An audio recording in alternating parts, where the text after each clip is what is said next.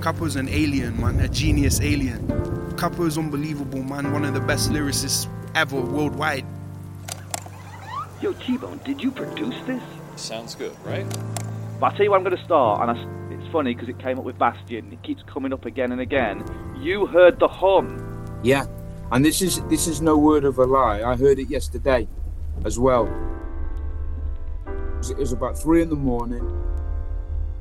So that's why I think it may be psychological because I knew that today I was going to be speaking to you, and I knew that we may bring up this subject matter. So that's why I think maybe the hum that I'm hearing may be something that I'm produ- I'm self-producing in the middle of the night.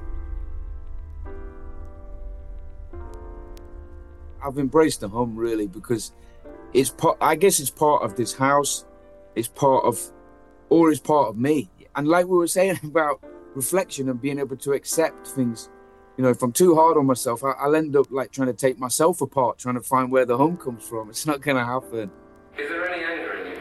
Any anger in your Of course there is. Yeah, of course there is. Talk about that. Tell me what, what the anger is. What? My production process in a nutshell is very, very, it's always very similar. It's always very formulaic. So it's vinyl, chosen at random. Listen to the record, try and be respectful of the artist and listen through, make sure that I'm being as comprehensive or detailed as possible. And then if I find something, then once I loop it up, it's just taking that. It's usually like a melancholic chord or some type of key change or something repetitive that then I can start to write to, or then I can hear, you know, the, the basis of the track. Where does it start, this journey for you to become an artist? I was enjoying the hip hop, enjoying elements of hip hop culture, like like the more visual side of hip hop culture. So that was graffiti art and watching uh, breakdance VHS videos. That's how I entered the culture from from those aspects. Practicing as much as possible all the, the four or the five elements and just trying to be as immersed as possible. I, I, I believe it's because my dad had literary, you know, he had, there's some type of literary gene in my, my father's side of, of my life. Is, is your father part, is your dad part of your life? He's not part of my life, no. He passed away at four. So I didn't really grow up with father figures, which, you know, down the line, that leads to a fascination in music around the, the paternal bond. You know, thinking about that father son relationship, that that's always like a big thing for me. It's always like a big uh, starting point or trigger point for me to write to. I just need to know you're safe. Living clean, steady, flying straight with no mistakes. I want you to know you're great. No one else can take that power from you. No one takes your place. I know that sometimes it's difficult. Plus, I understand there's times that I'm arriving late. But I just hope you take these letters on board and let the essence of this message take its place. Struggling to find the words. I know there's been moments when we've struggled to communicate. But I trust that underneath it all, deep within the core, there is a code that we refuse to break. This is not an autobiography, instructing you on all the moves that you should make. This is me confirming that I'd love and trust in you. As a father and man, I relate. I always say that once you've embraced your accent, then I, I've I think I've found it easier to start using other rappers' flows and patterns.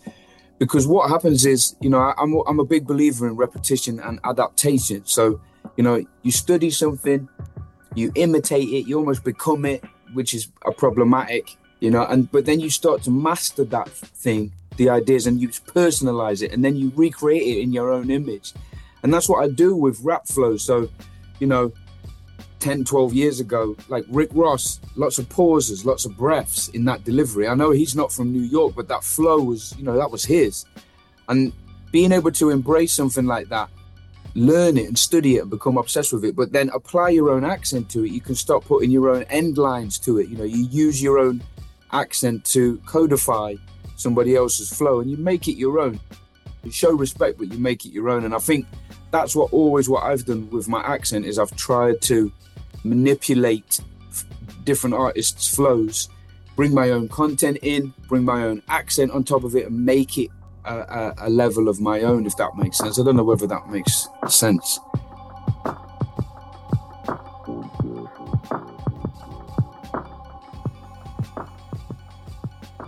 For me, the sound of drums is it, it, harks back to that idea of you know uh, that formulaic process that I've always embraced, which is using other using other artists and bands from the past and their sound, and just becoming involved with them, having that intimate relationship with dead artists, you know, ghosts from the past. And I always imagine that when I'm putting old records on, I always, you know, there's a certain point where those artists are going to be old or they're going to be passed away by now. So then I start to think about conjuring up this image of guitarists playing licks or, you know, vocalists singing uh, solos or, you know, as we're talking about, drummers playing drum solos in the studio and how must it have been? With, you know, what was the atmosphere like? Was it a smoky atmosphere?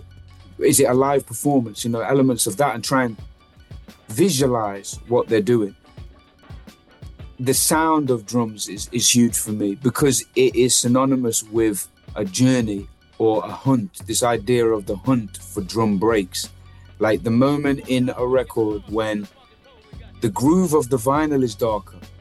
You look at vinyl in a, in a, in a light and you'll see the different discs, the different circles. And there'll be times when you see a dark groove, like it's probably a couple of millimeters wide going around the record. And that's when you start to get that that anticipation. You get that feeling where you, your blood is up and you think that may be, you know, the way this vinyl is sounding, the way that this band has played, there may be a, a, possibility that the drummer may be given time to play on their own. And that's when you start anticipating this point. Then you get to that point where they, they may be building up to a crescendo where the whole band's playing, the singers screaming their lungs out, and then all of a sudden it'll be like, hup, hup, and then it goes into a, you know, to just the drums on their own, and that's that's the moment.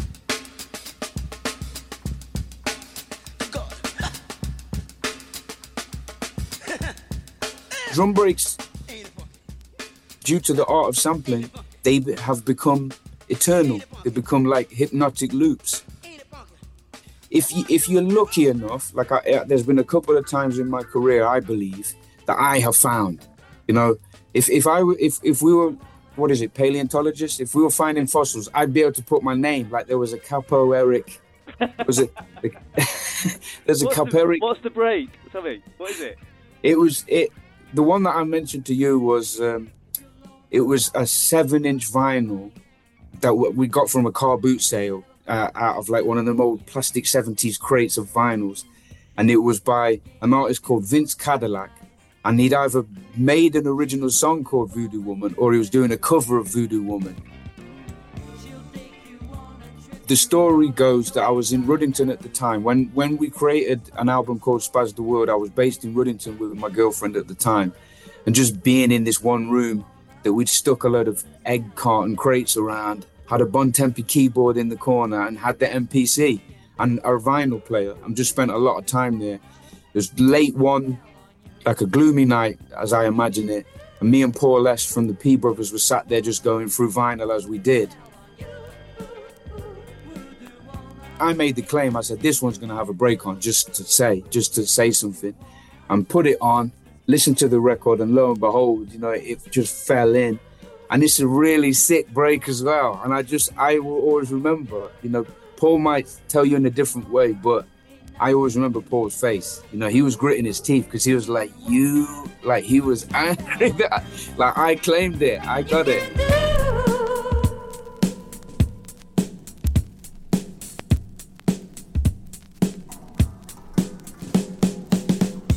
When I mentioned drums, I hoped that the P Brothers were going to come up because they are my guys. But I, there's something in time. I don't know what they do, but there's something about the way they handle drums but they used to step into uh, secondhand vinyl stores. There was a guy who, who used to call them the drum drums. Like he'd say, ah, the drum drums. That's what that was their name.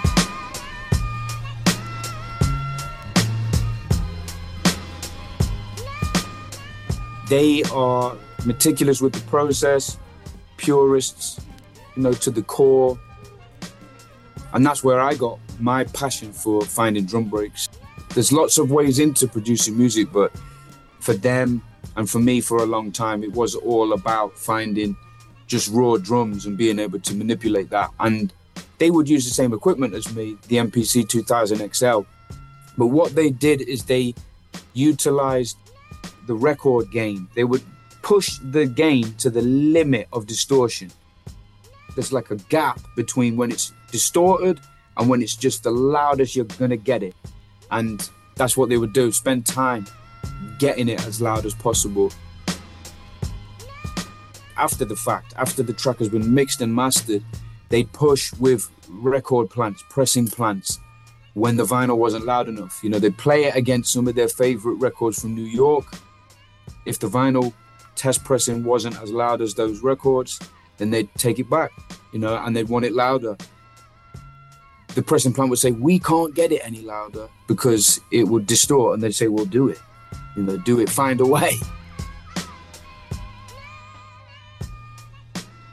The, the PhD thesis is, is now complete but it looked into it was it looked into artists like Nas, Kendrick Lamar, Earl Sweatshirt, and some um, more emerging underground artists as well, and how they utilize literary devices that you often find in literature.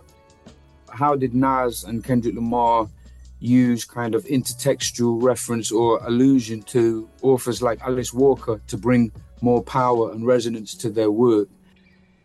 The creative component of the PhD was that I was able to spend three or four years kind of looking inwards, being introverted, and applying elements of literature and all of my reading and my studies to my own music. And I was able to create a trilogy of LPs. You know, it definitely contains my most introverted and most personal works. Elements of vulnerability that I hope that is rare in, in the rap field, and I hope that it also uses literature and reference and intertextuality and allusion to push forward barriers within rap as elements of poetry, and just hope that it opens doors to, to that idea and, and that discussion of trying to bridge the gap between rap, poetry, and literature. Why am I so intrigued by Hemingway's theory of omission? Why why am I so intrigued by uh, a sentence in Alice Walker's text? Why do I want to put that then? Why do I want to put a line from Edgar Allan Poe's poetry into my rap? Why do I think that that gives it more power?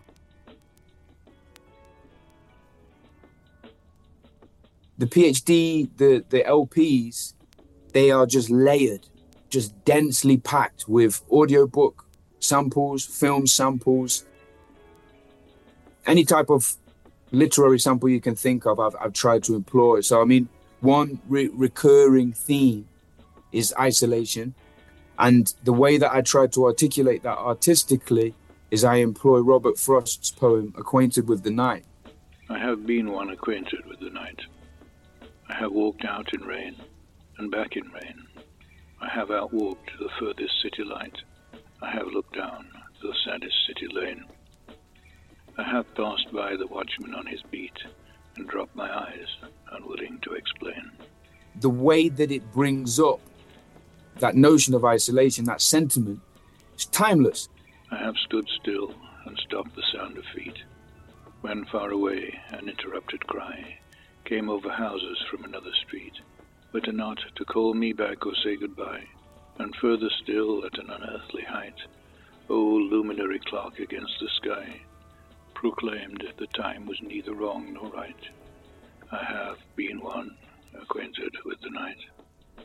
Throughout all the different, all three LPs of the trilogy, we recall that idea of intimacy and isolation, but from different angles, different aspects. So some of it will be have more of a light-hearted sentiment, whereas some of it's you know dark. You know that sense of isolation is dark.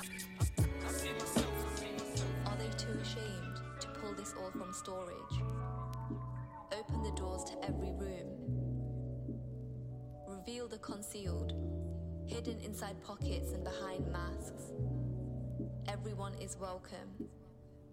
See the burned and the removed. Cancelled. A culture that continues. Sins and gazers. A world of conflict. Still no resolution. You may remove your masks now.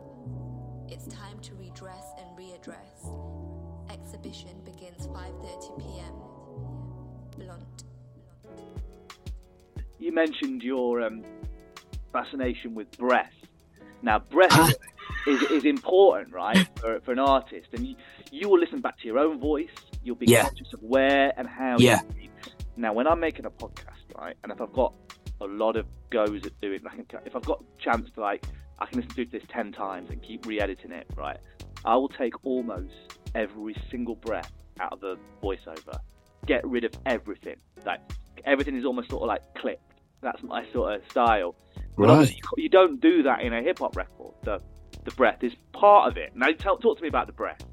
Yeah. So yeah, I would say you're right, but I would also I'd, I'd say you're you're exactly right. Um, it, from from your from your angle, I, I guess it is. It's it's meticulously going through and looking to, to eradicate those those breaths, almost like they're mistakes.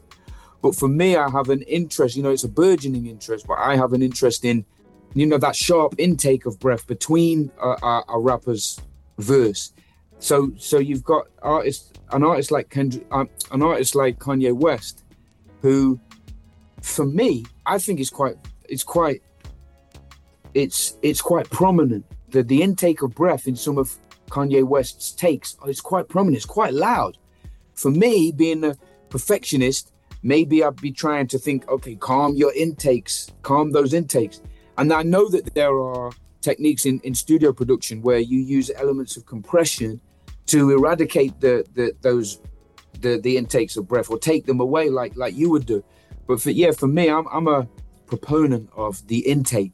And i i if i was gonna do, if i was gonna look which i'm not going to look into do another phd study but that's what i would do it on. I'd look into like i'd drill down into the the science of breath intakes during verses so i'd take the words away and just have these like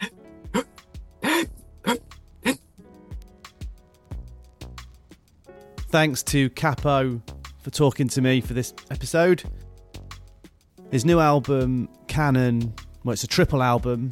It's out now. I thoroughly recommend it. Produced by Kong the Artisan. You've heard a lot of his beats throughout this episode. If you've enjoyed this episode, then please like and subscribe to the podcast. Leave a review if you can. It really, really helps people to discover this pretty niche podcast but I think we can get more ears on it. And another way to say thanks is to buy some merch. If you go to tbone.productions, we've got some great Sounds Good Right merch. And it's a great way to support what we do because we put this together with a lot of love. This podcast was recorded, mixed, sound designed, produced by myself, Tom Whalley, and I'll see you next time. Yo, T-Bone, did you produce this? Sounds good, right?